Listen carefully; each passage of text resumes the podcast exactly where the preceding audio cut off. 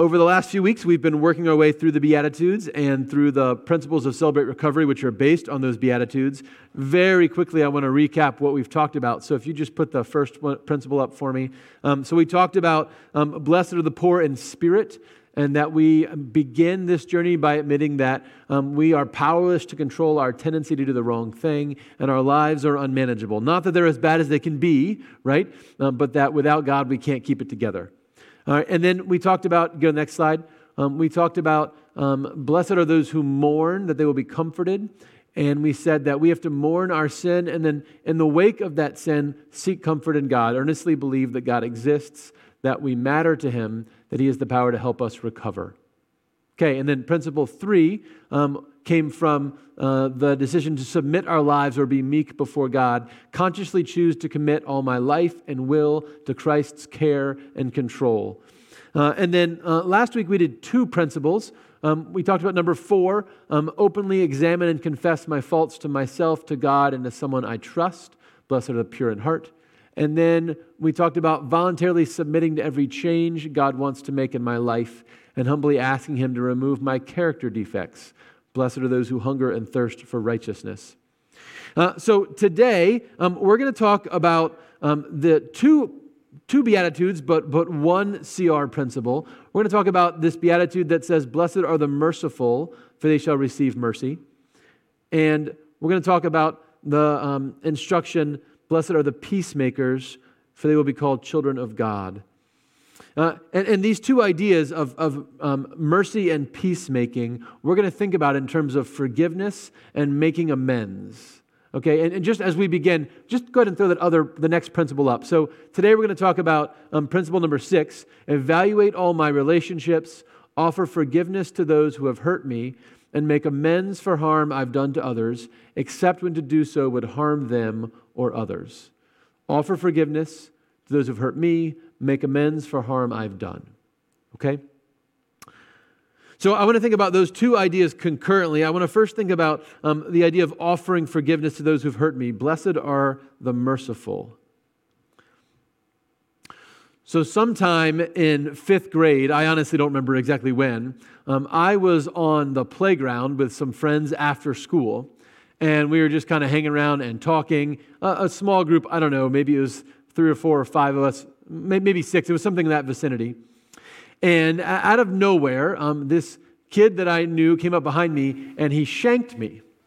Um, now, if you don't know what shanked means, uh, that means he came up behind me and he pulled my pants down, um, which, you know, is pretty awful. Uh, and, and you can imagine in, in fifth grade, that was, that was pretty embarrassing. Uh, and it was made more difficult by a couple of factors. One factor was that um, that group of kids I was hanging out with, some of them were girls, and one of them was the girl that I, uh, in my fifth grade wisdom, knew that I was destined to marry. Um, that didn't work out, and I'm pretty sure this is probably why. Um, the other um, problem was that the kid who shanked me was a friend of mine, or at least had been. And then I played at his house, and he'd played at my house, and um, we weren't like best friends by any stretch of the imagination, but we were friendly. And so it was, it was really uh, a difficult moment. And I remember that my first reaction was to try to get in a fight about it. Um, and it turns out it's really hard to chase someone when your pants aren't on all the way. Um, so uh, he ran away laughing. And um, when I had the good sense to pull the pants the rest of the way up, um, then I realized um, how incredibly embarrassed I was and the anger became shame, and I, and I took off. And, you know, in those grand scheme of life, it was a relatively minor experience, right? I, I was thinking earlier this week that if this is um, the great traumatic memory for me from elementary school, then I live a charmed life, right? But I got to tell you, I, I, harbored, I harbored a, a pretty significant grudge against that kid for a long time, right?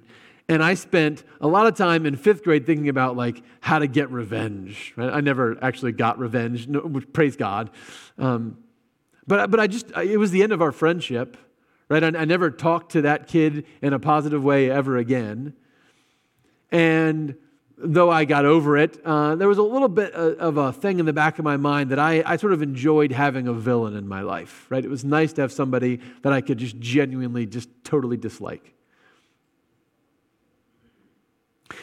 And I hung on to that um, a little bit. It became less significant for me you know, the next year. And in middle school, I didn't think about him a lot. In high school, I didn't think about him a lot. But I, you know, I kind of hang on to that grievance.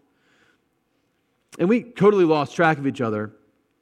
Uh, and then sometime when I was in college, I uh, called home to talk to my parents.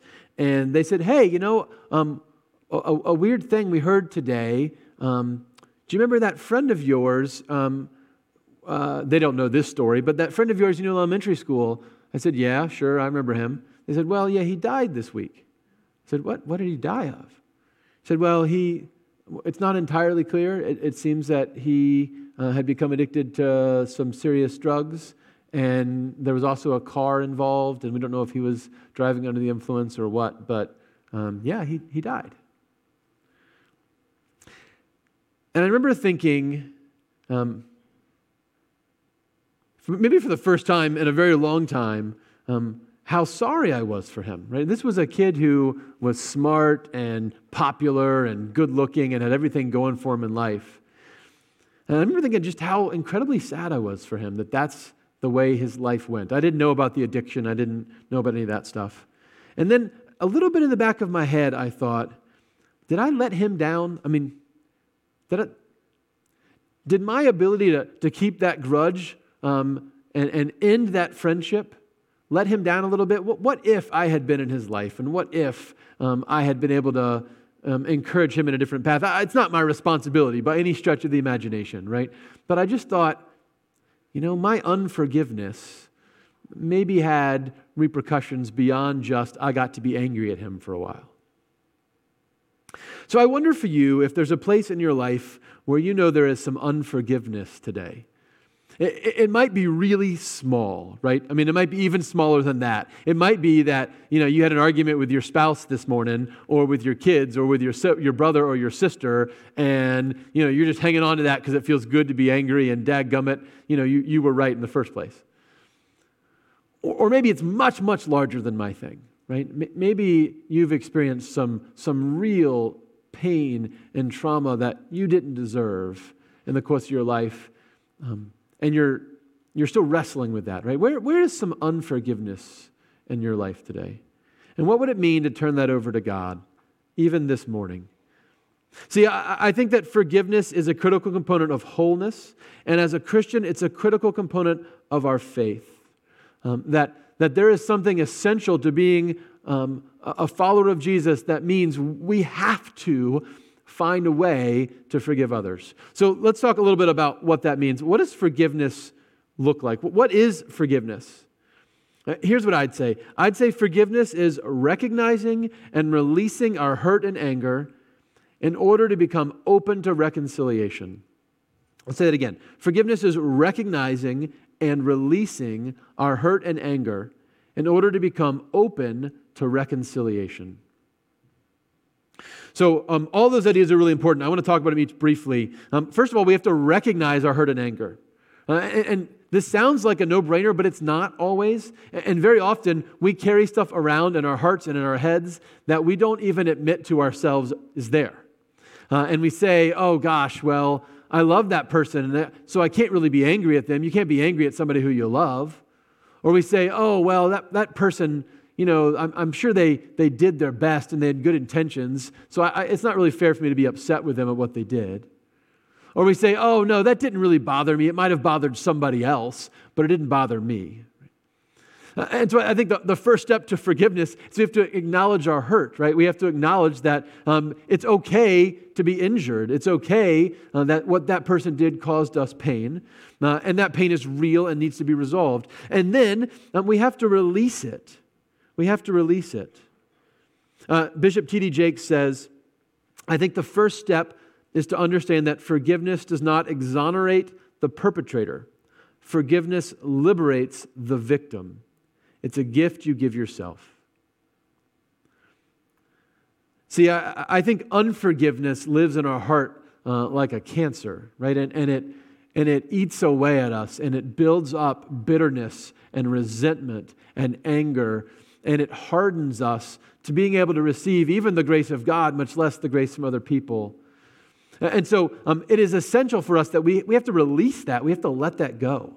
Um, we, we, we've said before that you know, harboring all that resentment, holding that grudge against someone is akin to drinking rat poison and hoping that the rats will die from it, right? You're not hurting them, you're only hurting you. And so recognizing that releasing all of that pain and all of that anger is liberating yourself, right? It's not saying that what was done wasn't wrong. It's saying that you won't have to relive that experience again and again and again.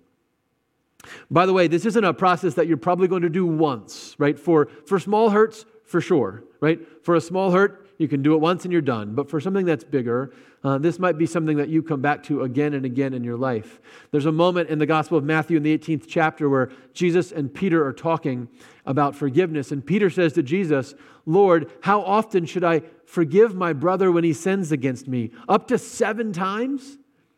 And Jesus says, no, not seven times, but 77 times. Uh, Uh, in other words, Jesus says, you're going to have to keep doing it. And for those things that have caused you a great deal of pain and sorrow in your life, you may have to come back to them again and again and again. And every time that pain and that bitterness and that anger is dredged back up in your life, you may have to offer it back to God again. Say, God, I, I forgive them again, right? I forgive them again. For minor hurts, for the little stuff, um, I think this is just a, a, mindset, right? We simply decide to be forgivers. We simply decide to say, I will forgive you um, because that's what I do. But for the big stuff, it takes some help. So I want to offer two things I think that are helpful for me in those moments. And the first is to be reminded about how much I have been forgiven right? That while I was yet a sinner, Christ died for me. That all the hurt that I caused God and my selfish living has already been forgiven. And that is so much more than any hurt that I might have received. Um, there's a, another parable about this also in the 18th chapter of the Gospel of Matthew um, that Jesus gives when he's talking about what it means to forgive over and over and over again. And uh, still talking to Peter, and he says, for this reason, the kingdom of heaven may be compared to a king who wished to settle accounts with his slaves. When he began the reckoning, one who owed him 10,000 talents. Um, we're talking about millions and millions of dollars, okay? One who owed him 10,000 talents was brought to him. And as he could not pay, his Lord ordered him to be sold, together with his wife and children and all his possessions, and payment to be made. So the slave fell on his knees before him, saying, Have patience with me, and I will pay you everything. And out of pity for him, the Lord of that slave released him and forgave the debt. But that same slave, as he went out, came upon one of his fellow slaves who owed him a hundred denarii, right? So we're talking about uh, maybe uh, a, a month's wages. And seizing him by the throat, he said, Pay what you owe. Then his fellow slave fell down and pleaded with him, Have patience with me, and I will pay you. But he refused, and he went and threw him in prison until he could pay the debt. When his fellow slaves saw what had happened, they were greatly distressed, and they went and reported to their Lord all that had taken place. Then his Lord summoned him and said to him, You wicked slave, I forgave you all that debt because you pleaded with me. Should you not have had mercy on your fellow slave as I had mercy on you? And in his anger, his Lord handed him over to be tortured until he could pay his entire debt. So my heavenly Father will also do to every one of you if you do not forgive your brother or sister from your heart. I, I come back to this parable and I think about the 10,000 talents I've been forgiven. I mean, the unbelievable sum that was paid for me as Christ died on the cross for my sins. Uh, and I say, I, I know I'm struggling to forgive this person, but if God could find a way to forgive me, how can I not try to find a way to forgive them? So, the first thing when you're struggling with that unforgiveness, come back to God's forgiveness of you. Uh, the second thing is recognize this can be a long process, and that's okay. Um, it takes some spiritual work to forgive another, and, and sometimes this might take you weeks or months or years. Stay in it right? Don't give up on that process. And, sometimes there might even come a point where you need to have a conversation, a, a literal conversation with someone, or, or maybe even one where you just write a letter, right? Maybe they're never even going to read it, but you write a letter and you express your hurt and your forgiveness. Um, there's, a, there's such a letter in John Baker's book. Um, he says, Um, his good friend John Eklund wrote this one, and it begins Dear Mom, this is long overdue. I'm not sure what's taken me so long to write you. Well, well, that's not quite true. There are many reasons. I started writing to you in the past, but I'd get stuck and quit. Maybe I wasn't ready before now. It's probably best that I waited. I've been working on my recovery. I have finally found the clarity to be honest with myself, to be honest with you. It's been 20 years since I walked out of your apartment, an angry, lost, wounded teenager, jumped into my car and took off. I have never looked back until now. I have regrettably blamed you for the many messes I have made in life. Maybe I blamed you because then I wouldn't have to clean them up.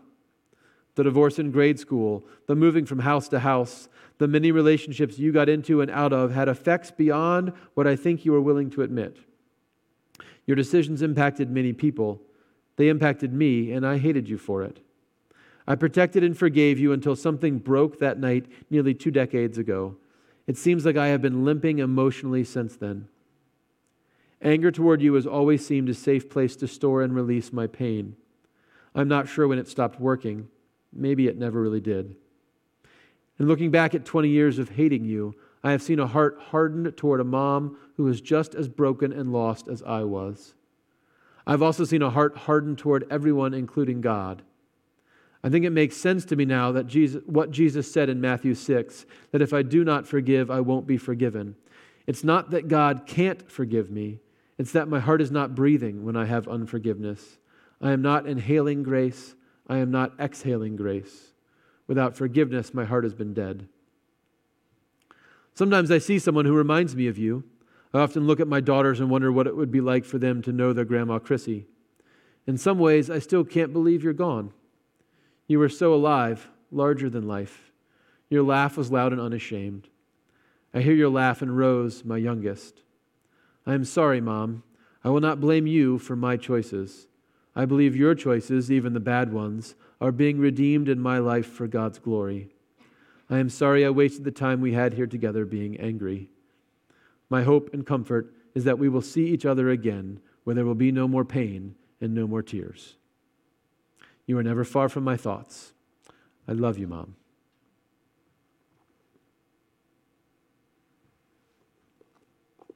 Sometimes it takes our whole life to figure out how to offer the forgiveness um, that we and others need. Don't give up on it. Um, one other side note we have to mention here briefly about forgiveness. Um, I, I, said that forgiveness is um, the, the process by which we choose to um, recognize and release our hurt and anger in order to become open to reconciliation. And I use that language very carefully, right? We have to recognize, we have to release, and we have to become open to reconciliation. Hear me clearly forgiveness and reconciliation are not the same thing. It may be that in the small hurts of your life, they work like they are. Right? It may be that as you look back over the little argument you had over breakfast, you recognize that forgiveness and reconciliation come hand in hand. But for some of the really big traumatic things that happen, it may not be appropriate to be reconciled to the other who hurt you just because you have forgiven them. Forgiveness means wanting good for them, right? It means that insofar as you are um, uh, the, the responsible party, um, you would be open to that. But you need to see transformation in their life too. Right? So forgiveness does not mean going back to someone who has hurt you or abused you or wounded you and allowing them to do it again. That's not forgiveness. Forgiveness is saying, um, I will no longer hold bitterness and resentment toward them. And perhaps one day, if I see transformation in their life, if I see that they've moved beyond that history, maybe one day there's a way for us to be reconciled. Maybe that happens in this life, and maybe it happens when we reach that place where sin and sorrow and suffering are no more. I'm open to it, but you don't force it, right? Forgiveness um, isn't reconciliation, it's a you thing, right? It's about you releasing that pain, that hurt.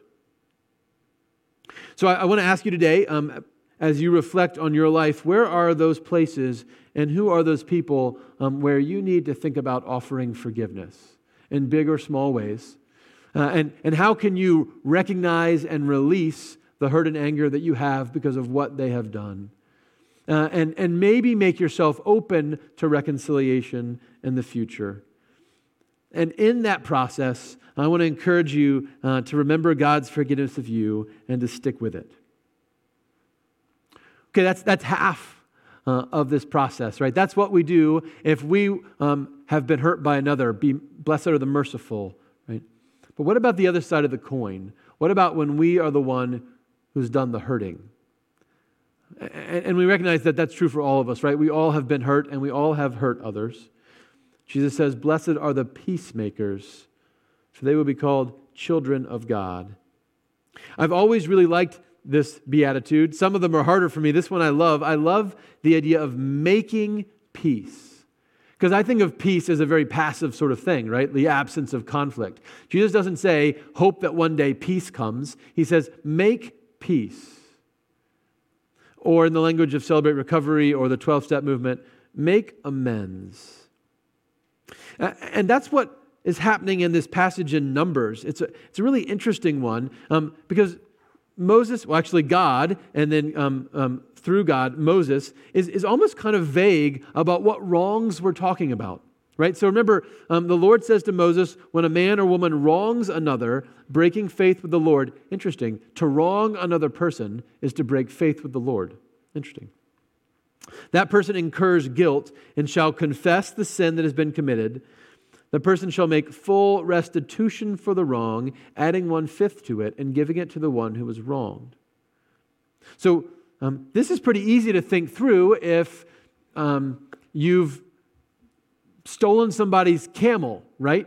You say, all right, well, I'll give you your camel back, and then you know, now you have I don't know, one fifth of my camel, right? I'll give you a little bit extra. Here's some, here's some extra money that goes with that camel. Um, but it's not always so easy to do um, in, in, in our lives today, right? What does it mean not just to apologize, not just to confess your sin, not just to repent from it, as we talked last week, but to offer restitution? There's an old story um, about uh, a preacher who was preaching on this very topic. And then afterwards, a young man came to him and said, um, Pastor, you've put me into a bind. See, here's my situation. Uh, I, am a boat builder by trade, and I, and I work for a boat builder. And um, he's, he's not a Christian. And so over the years, I've tried to witness to him and talk to him about Jesus. He's never really been very interested, but he knows that I am a follower of Christ. And, and over the last few years, uh, I've, been, I've been building this boat in my home. And see, the thing about boats is you, you got to use these really expensive copper nails because otherwise the, the nails rust and they're no good. And I've been stealing them from my work. And I've been taking them home and, and building my boat at home with those copper nails. And, and now I feel convicted. I feel like I should go and, and confess what I've done wrong. But at the same time, I'm afraid for my Christian witness with this guy man walks away and he comes back a few weeks later and he comes to the pastor and he says, Pastor, um, I've got great news. Uh, I, I talked to my boss and we settled the matter and things are really, really good. And the pastor said, That's fantastic. What happened when you told your boss? And he said, Oh, he looked at me and he said, George, I've always thought you were a hypocrite, but now I'm not so sure. Maybe there's something to your Christianity after all. Any religion that makes a man admit he's been stealing a few copper nails and offer to settle for them must be worth having. There is something transformative about saying, not just I was wrong, but I want to make it right. And I recognize we can't always do that, right? Um, but, but I love this idea that part of the, of the Christian walk is, is turning back to God and saying, God, how do I make right what I put wrong? There is uh, an important um, caveat on this, and I'll just mention it briefly. Uh, in the principle in Celebrate Recovery, it says you, you, you make restitution uh, as long as it won't hurt others. Um, and, and, and in a nutshell, what that means is um, that if I go and dredge up uh, a past pain that I caused you that you are long since over, just so I can feel some relief, that's not actually about you, it's about me. Right? Uh, and so the, the really simple question I ask there is um, as I am likely avoiding this conversation about restitution, about making amends, am I avoiding it because of the pain that I might experience or the pain you might experience, right? If it's about my pain, then um, I got to have the talk, right? If it's about your pain, then perhaps I need to think carefully about how I handle it. Um, having said that, um, I, I, really love this idea um, that we are, we are called to do more than just say, I'm sorry. And so, um, Celebrate Recovery has a really simple um, set of steps that I'll, I'll, mention to you very briefly if you're thinking about how you might make restitution or make amends in your life. Uh, number one, make a list. Literally sit down and make a list and say, Who are the people in my life that I've hurt that I need to make amends with? And then, uh, number two, think about how you would like someone to do that for you. Right? My guess is you'd want that to be a private conversation, right? Not one head on public. My guess is you want that person to come in with a lot of humility. My guess is you want that to be an appropriate conversation. What I mean by that is, um, I'm not going to go seek out somebody I had an affair with and say, hey, can we get together over coffee so I can apologize for sinning against you? Right? N- not a good idea. And I really like this. Um, I would expect nothing in return. I would expect nothing in return. When I come to you and, and, and try to make amends for what I've done, I'm not expecting that you're going to say, Wow, Jim, you're such an amazing person. Your courage to confess your sin has made me believe in the gospel. I'm not expecting anything. I'm doing it because it's what God's called me to do. And then if there's any way that I can make things right, I do it. And sometimes, um, sometimes there's not. Sometimes all I can say is, um, I'm so very sorry. If in my life I can ever restore this pain to you, um, then, then I'll do whatever I can. I, I came across uh, a, a, wonderful um, story of restitution and making amends um, from uh, a website I really enjoy called the Forgiveness Project. If you're bored someday, go on the Forgiveness Project website and just read those stories. They're awesome. Uh, this particular one is about two men whose names I'm probably going to mispronounce. Um, one is Felipe, um, the other is Tesfaye. I hope I'm getting that close.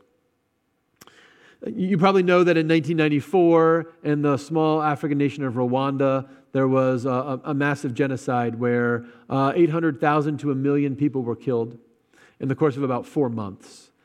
And, and most of that violence happened with neighbors. So it, it wasn't um, as it was in Germany, where they were shipped off to sort of factories of execution. This was neighbors coming into their, each other's houses and, and killing them with machetes. Right?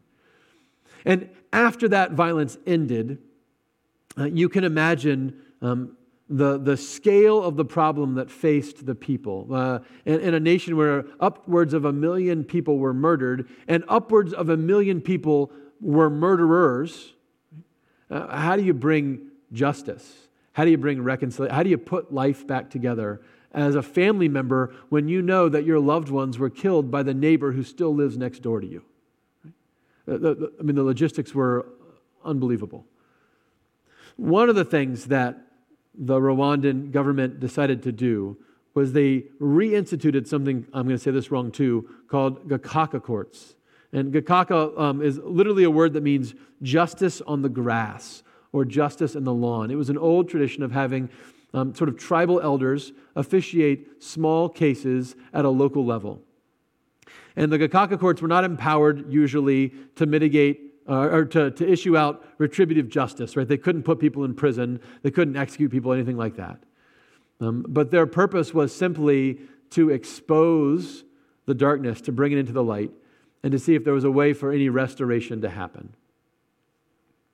So, um, in one of these Gacaca courts, um, there was a, a story of uh, two men. One, um, Felipe, who um, experienced the victim side of this genocide. And one, um, Teres Fore, who was um, the villain side. So Felipe shared uh, that um, when the killing began in 1994, his father sent his oldest sister um, and her, her, his other siblings to the place where he was hiding, and he thought they'd be safe. Um, unfortunately, his oldest sister died and his mother died um, from diseases at the time. And then three weeks later, um, someone found his father hiding in the banana trees. And he says, My father pleaded for mercy, saying, If you kill me, my five orphans will have no one to protect them. But his attacker had no pity and said, If I could find those orphans, I'd kill them too. Then he killed my father with a machete. Felipe says, I remained in hiding until the genocide was over. My four younger sisters thankfully survived. Uh, afterwards, eventually, I began studying again, uh, and I became a priest. And I wanted to do something to honor my parents' memory, which meant getting married and having kids. Uh, and so I, I, I, actually left the priesthood but stayed um, in, in my faith. Uh, I married a, a woman of my tribe because I couldn't marry a woman of the other tribe after what had happened. Um, and I had no idea what had happened against my own family. Um, uh, but Felipe had been very involved in the Gacaca courts and helping other people through their reconciliation process. He says, um, One day, uh, an official from the courts asked if I would want to meet the person who had killed my father. I didn't hesitate. After all, by now I had come to terms with the death of my parents. But when I went to the court and heard um, how Teresfori explained how he killed my father, everything burst open again. After I recovered, Teresfori continued his story. I had worked for two years preparing perpetrators for the Gacaca trials, encouraging them to seek forgiveness so they could be personally redeemed. And now it was my turn to apply this to myself. I looked and saw Teresfori on his knees in front of me, crying and asking for my forgiveness. I immediately forgave him, but wanted him to come to my home that as a family we could all forgive him together. Four months later, he came to my house. He brought food and banana wine. Again, he started crying and repeatedly saying how sorry he was. Eventually, I escorted him home. Then my wife and I embarked on the path of true reconciliation. We wanted to do more than just forgive, but to actually live as neighbors and friends side by side. So now his mother also comes to my home, and we share meals. We are all true friends. Will you put that picture up? I have a picture of um, Felipe on the left and Teresfore on the right. Um, and I, I share this story because I recognize that there are some, leave that up for a minute. There are some hurts uh, that you can't make right. There are some wounds that you can't heal. Uh, there's some sorrow that no amount of making amends can ever undo. But I think if, if those two men can find a way to be reconciled, um, then surely, surely I can work this process of offering forgiveness and restitution to those whom I have hurt. Because whatever's happened to me um, looks nothing like that. Now, I don't know your story. Um, maybe the pain in your life is on that level. Right? Maybe you know people in your life who have hurt you in ways that are comparable with that. Um, then let me tell you that there's some hope for you, right? That if they can make this work, then so can you. Uh, and, and perhaps you would say, Yeah, Jim, but if you knew what had happened to me, uh, it's even greater than the sorrow uh, that they went through. Then I would say, Yeah, but it's not greater than what Christ went through. And if God can find a way to forgive us, um, then surely we can find a way to forgive another. Uh, and so I want to invite you today to reflect on um, where are those places where you need to offer forgiveness that is undeserved, and where are those places where you are called to make amends that is long overdue. And, and recognize that it's not an easy, quick process, um, but it is a transformational one. And in so doing, you get to do something like Christ. You get to do the work of God on behalf of another. And then I believe you can be freed to have a forward facing life. Let's pray. Heavenly Father, we thank you um, for the incredible lengths to which you went to enable the forgiveness we did not deserve. We thank you for the 10,000 talents that you have washed away. And we pray, Lord, that today you would help us to recognize and release any unforgiveness in our hearts, to let go of the bitterness and the resentment and the grudges that we have held so that we can be free of them and open to reconciliation. And God, we pray that today, uh, like Zacchaeus, we could go and make restitution to those we have wronged, that we can make amends, even if it is simply saying how very sorry we are, and recognizing that you will fill in what we cannot. We thank you, Lord, that you call us into this process. We thank you, Lord, that um, through this work we can turn forward again to you and become whole. So we pray, Holy Spirit, that you would empower us today to be merciful and to be peacemakers. Amen.